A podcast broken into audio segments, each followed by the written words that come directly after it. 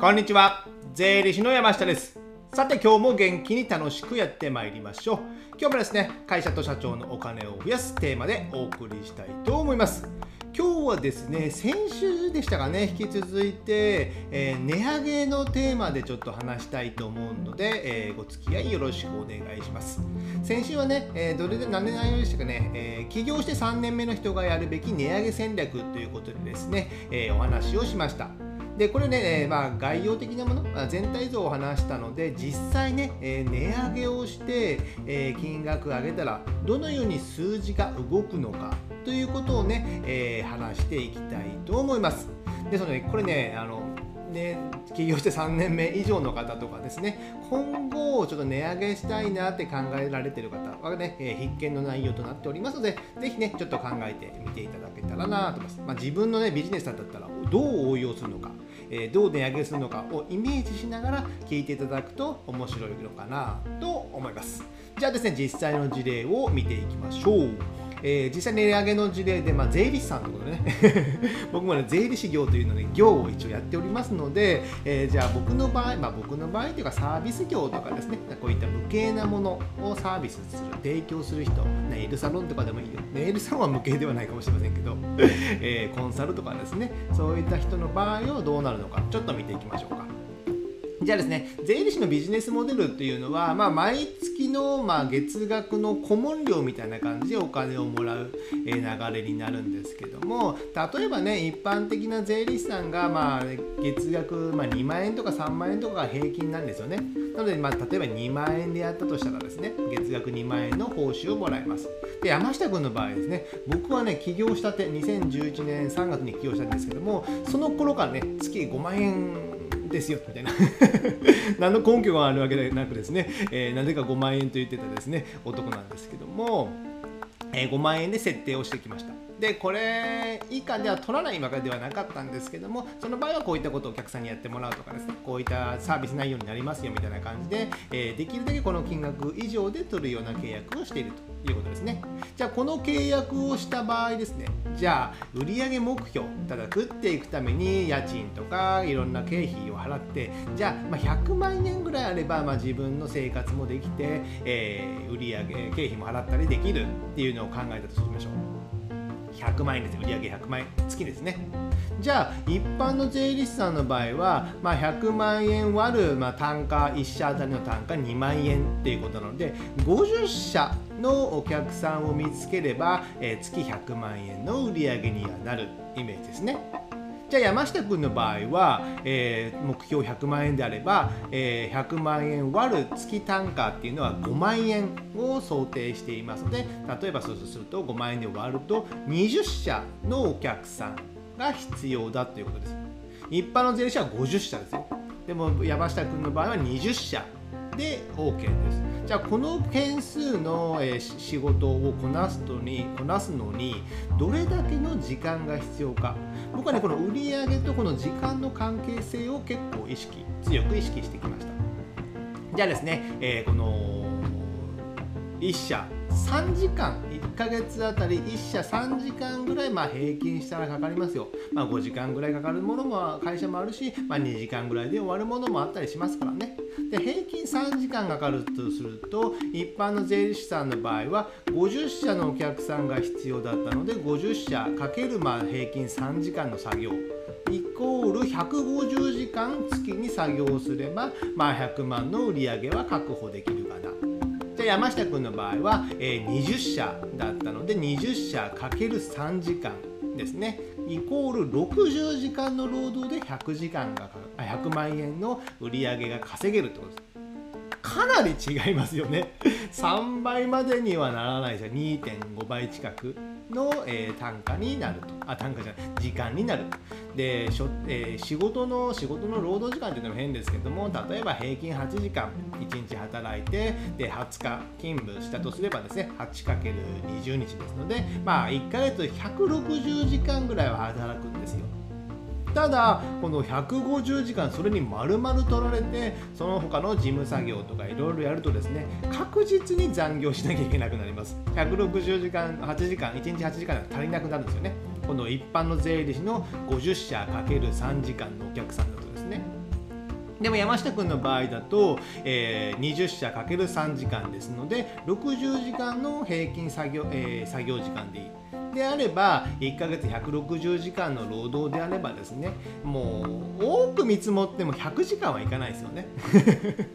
100時間はいかない。いろんな作業を考えてもですね。と考えれば、100時間例えば使ったとしてもですね多く使っても80時間。なので半分ぐらいしか使わないですよ。160時間のうち。じゃあ残り半分何するかっていうと遊びましょう。というねご提案なんですけども、まあ、意外とみんな遊ばないからですね、えー、遊ぶのではなく次の、えー、仕事の、えー、取り掛かり、ねえ新しいことに投資をする、え研究をする実験をするとかですね広告を打つとかそういったものの時間にやっぱ必要になってくるんですよ。ですのでその時間を空けるためにこの値上げをするという意識が大事なんですよね。僕自身はこの起業した時から、ま、この考え売上はちゃんと値上げし値上げというかある程度、えー、ま、高めというかですねを取っていてで時間をある程度空けて、えー、次の展開を考えていくっていうのを意識かなり強く意識していたのでまあ今もある程度は余裕を持って時間があるってことですね。まあでもそんなに儲かってるわけじゃないですけどね。でもまあ食えて時間があった方が楽っすよね。なんでね、えー、バタバタ働いてね、えー、お金使う暇もなく儲けても仕方ないじゃないですか。それよりもゆっくり、えー、お金を使って楽しむ方が僕は大好きなので時間は空けてるってことです。なんでお金よりもやっぱ時間の、え、時間の方が大切な意識は強いですね。今までがじゃあ J リッサの事例でした。なんとなく分かっていただきましたかね。続いてじゃあまんじゅう屋さん。じゃあ小売とかね製造小売とか、まあ、小売業物売る商売のみたいな感じの事例をちょっと一つ考えてみましょう。じゃあ例えば1個100円のまんじゅうを売っているお店があったとします。で100円のまんじゅう売って、まあ、年間何個かで売り切って、まあ、会社これでまあ利益トントンかな、まあ、給料もらえてトントンかな。あんまり利益残らないなみたいな感じですね。この場合の事例を考えてみましょう。じゃあ今売り上げ100円1個100円ですね。まんじゅうがですね。なんでまんじゅう屋さんなんでしょうね。まあそれはいいんですけどもなんとなく浮かんだんですけども。あそうそうそうそう。あのー、僕の好きなね、えー、まんじゅう、えー、福岡にある宝楽まんじゅうっていうねたいねななたい焼きたい焼きじゃないか。まあ、あるんです崩落まんじゅうっていうのがあって、ね、それがね1個100円なんですけども、えー、消費税とか上がって上が3%とか5%とか8%とかになるってからもう税込み100円ずっと頑張ってたんですけども先日ね110円に値上げしたってたので10円ぐらいかみたいなね、もうちょっと値上げしろよと僕は思ったんですけどもそれでねちょっとねこのまんじゅう屋さんを、えー、テーマに持っていきました大判焼きかな大判焼き屋さん。じゃあですね、えー、そのまんじゅう屋さんなんですけども、じゃあ100円で売っていて、例えば原価、原価が100円のうち、まあ、60円かかってきました。えー、まあ砂糖や、砂糖とかも結構値上げしてますよね。値上がりしてますよ。で、あと小麦粉とかですかね、えー、いろいろあると思いますけども、そういったものが60円かかってます。ですので、今は現在1個あたりまあ約40円、あらり。1個100円のまんじゅうを売ることによって40円儲かってますよ。で会社の利益は1年間通すとまあトントンですよ、まあ、そんなに儲かりもしないかなみたいな感じのお店があったとします。じゃあですねこのお店を値上げしたとしましょう。じゃあいくらにしましょうかね。まあ動画見られてる方は分かって見えてますけども150円にしたとしましょう。150円1.5倍。150円買うか買うかお客さんが買うか買わないかは微妙な話ですけども、まあ、1個100円のやつを150円にしたとしましょう。そうするとですね売上1個150円で原価原価はですね別に変わらないんですよ。1個100円で売った時に60円で原価を作ってました。じゃあ150円になったからなんかねいい砂糖を使うかとかね。まあ使ってもいいんですけど基本的に値上げをしたら原価は買えないです。買えません。ですので原価60円っていうのは変わらないんですよね。原価率的には下がりますけど原価の額金額は変わらない。ですので、え値上げ150円したら150円マイナスの原価、え砂糖代とか小麦粉代は60円は変わらない。ね、ちょっとたまんじゅうが大きくなるわけじゃないからですね。150円だったから1.5倍にしたら意味がないですよ。まんじゅうの大きさは変わらないってことです。ここの原価が変わらないっていうのはかなりのポイントですね。こういった小売業の場合は。で、えー、あらりここをね変えようとするからねもう儲からなくなるんですよ、ま逆にあ150円に値上げしたから、えー、いろんなものをつけなきゃいけないオプションをつけなきゃいけないんでいろいろなって逆に儲からなくなるとかねそういったことがありますのでここはね十分ご注意ください。ですねちょっと戻りますけども150円の売り上げがあってで原価が60円。マイナスすることの粗利は90円になるんですよ。粗利は90円。値上げ前は粗利1個40円でしたよね100円で売って原価が60円なので40円ということは、えー、1個売るたびに50円の粗利がね利益が増えるんですよわかりますか ?150 円に値上げしたことで、まるまるその値上げした分が、粗利、利益が増えるんですね。ここ結構重要ですよ。値上げした分、まるまる利益が会社に残る。ということで、例えばですね、値上げ前の年間の粗利、まあ、40円で売っていたのであれば、年間1000万のあらり例えば1000万粗利が出て利益がトントンだったお店だったとしましょう。じゃあ1000万割る40円の1個の粗利でね100円で言ってたからですね。割る割り返すと、まあ、25万個。25万個売って年間トントンだったってことですね。1年間で25万個まんじゅうを売っていましたと。ではね値上げしたらですね、えー、値上げしても25万個仮に売れたとしましょう。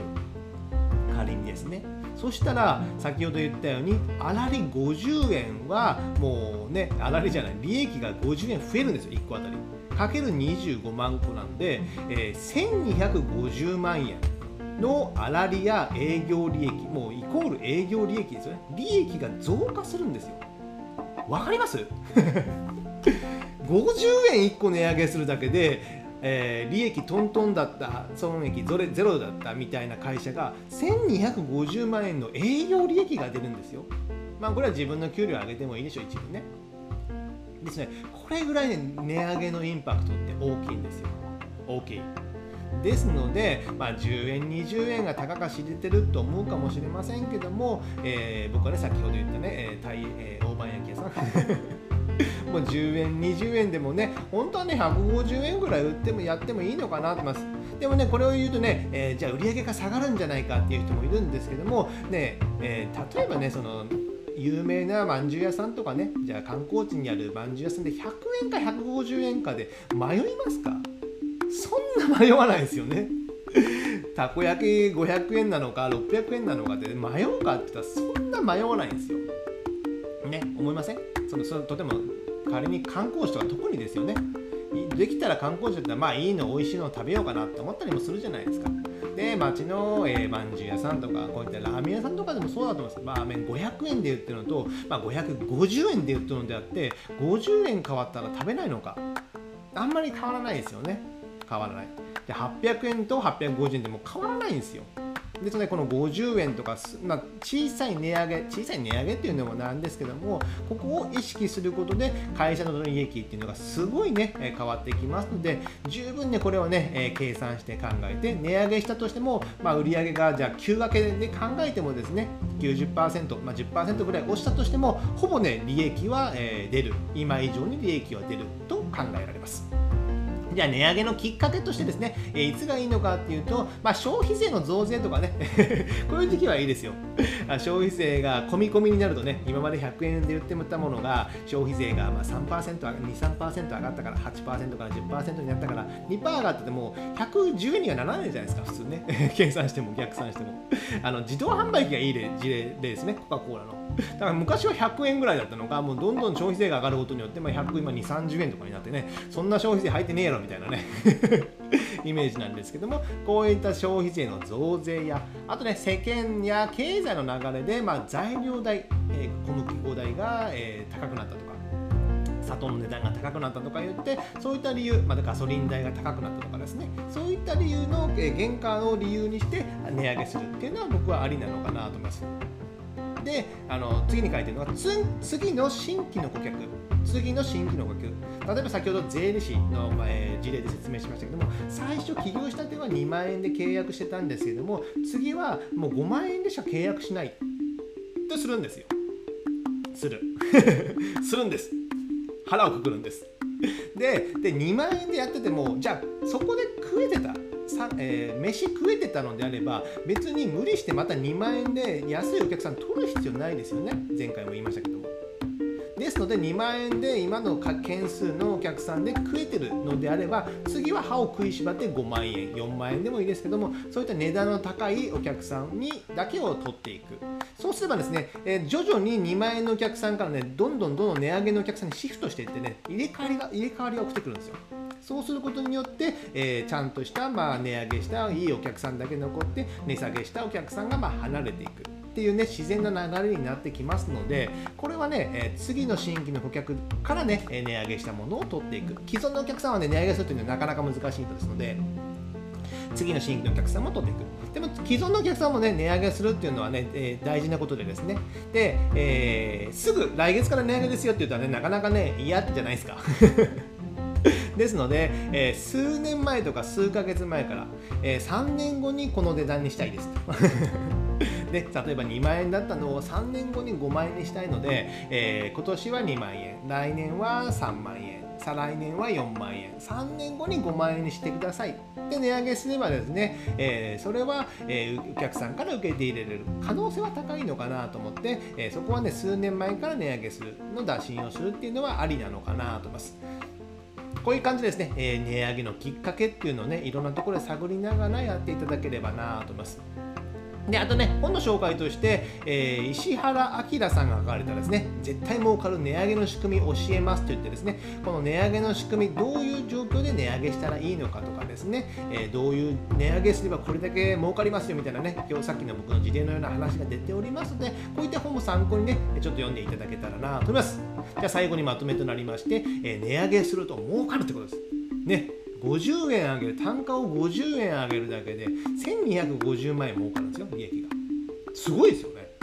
それだけインパクトがあると思います。じゃあ2つ目値上げすると時間ができるところですね。僕みたいに先ほど言ったように、えー、安い単価であれば件数をこなさなくなる。件数をこなすことによって作業量や、えー、労働時間が長くなる。ということで、えー、全然時間がなくなるんですね。でも値上げして単価を上げることで作業時間が減り自分の時間ができる。自分の時間ができるということが最後にも書いているように次の投資の機会のチャンスができる。考えることもできる。やっぱね人間時間がないとね考えられないんですよ。